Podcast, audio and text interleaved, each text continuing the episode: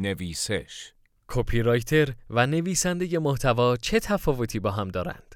بسیاری از واژه های انگلیسی معادل دقیقی در زبان فارسی ندارند و به همین دلیل ممکن است برداشت های متعددی از آنها شود.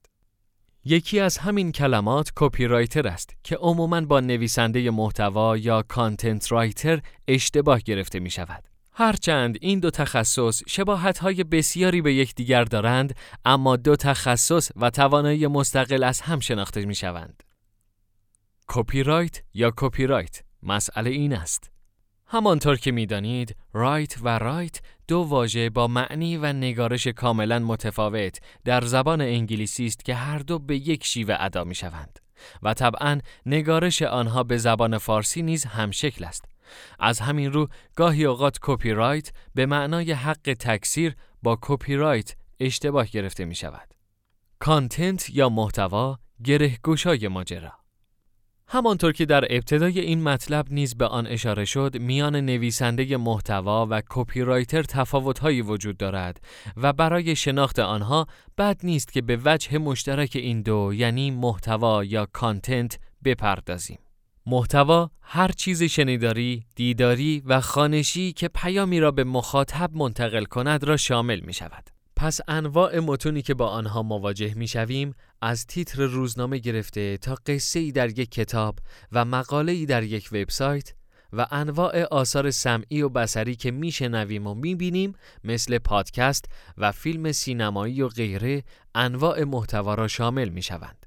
دامنه و گستره محتوا بسیار وسیع است و طبعا تولید هر کدام از آنها تخصصهای متفاوتی را می طلبد. عموماً پایه همه انواع محتوا را محتوای متنی شکل می دهد. به تولید کننده و به عبارت بهتر نویسنده محتوای متنی کانتنت رایتر یا همان نویسنده محتوا گفته می شود. لازم به توضیح نیست که تولید کنندگان سایر انواع محتوا نظیر فیلم، موسیقی و غیره را نمی توان نویسنده محتوا خطاب کرد و می بایست القابی نظیر فیلمساز، آهنگساز و غیره را به کار برد. به طور کلی و فارغ از نوع محتوای تولیدی می توان به تمام افرادی که به تولید محتوا در گونه های مختلف مشغولند تولید کننده محتوا و یا همان کانتنت پرودوسر لقب داد. نویسندگان محتوا چه کسانی هستند؟ با توضیح بالا توصیف نویسندگان محتوا چندان کار سختی نیست. هر کسی که متنی قابل خواندن را در هر قالب و با هر هدفی می نویسد نویسنده محتواست. داستان نویس ها، روزنامه نگاران و شعرا را می توان در این گروه قرار داد. هنر و استعداد و تخصص آنها را از هم تمیز داده و در رسته های مختلفی قرار می دهد. یکی از همین رسته های تخصصی را کپی رایترها تشکیل می دهند. کپی رایترها چه کسانی هستند؟ استاد محمود دولت آبادی که شاهکارهای متعددی را آفریده است، یک تولید کننده محتواست که در حوزه ادبیات و داستان سرایی حائز مهارتی بالا و مثال زدنی است. با همین مثال می توان copywriter را یک تولید کننده محتوا دانست که در حوزه بازاریابی دارای مهارت است. copywriter ها ضمن برخورداری از مهارت بالا در نوشتن با اصول و قواعد علم بازاریابی نیز آشنایی دارند و می توانند محتوای خود را با اهداف بازاریابی هماهنگ کنند. کپی چیست؟ کپی که محصول و خروجی کار copywriter است، یک قطعه محتواست که با هدفی در حوزه بازاریابی و تبلیغات نگاشته شده است.